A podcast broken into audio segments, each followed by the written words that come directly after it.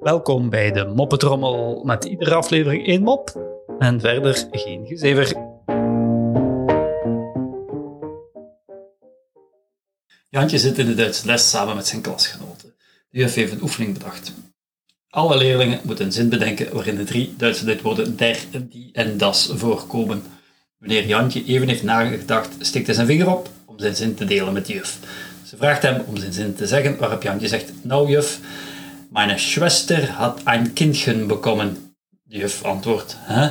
Maar eh, Jantje, daar zitten toch eh, niet die drie lidwoorden in. Jantje laat zich niet ontmoedigen en antwoordt, maar ik was nog niet klaar wanneer hij verder gaat met aber der, die das gemacht had, is verschwunden.